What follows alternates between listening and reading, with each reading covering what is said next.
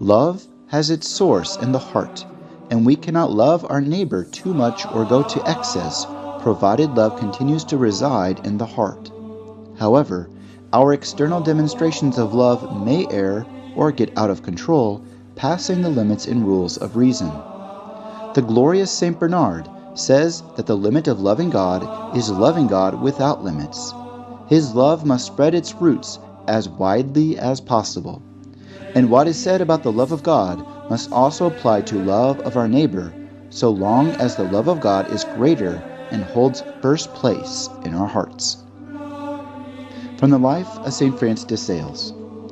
On January 22, 1605, Francis de Sales, recovering from a series of illnesses, was able to dictate the following card to Baroness Chantal, still living in the world.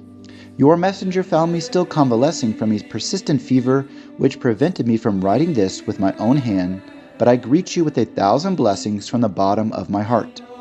As soon as I have recovered sufficiently and get back my strength, I will find the time to write to you regularly once more on every occasion that presents itself.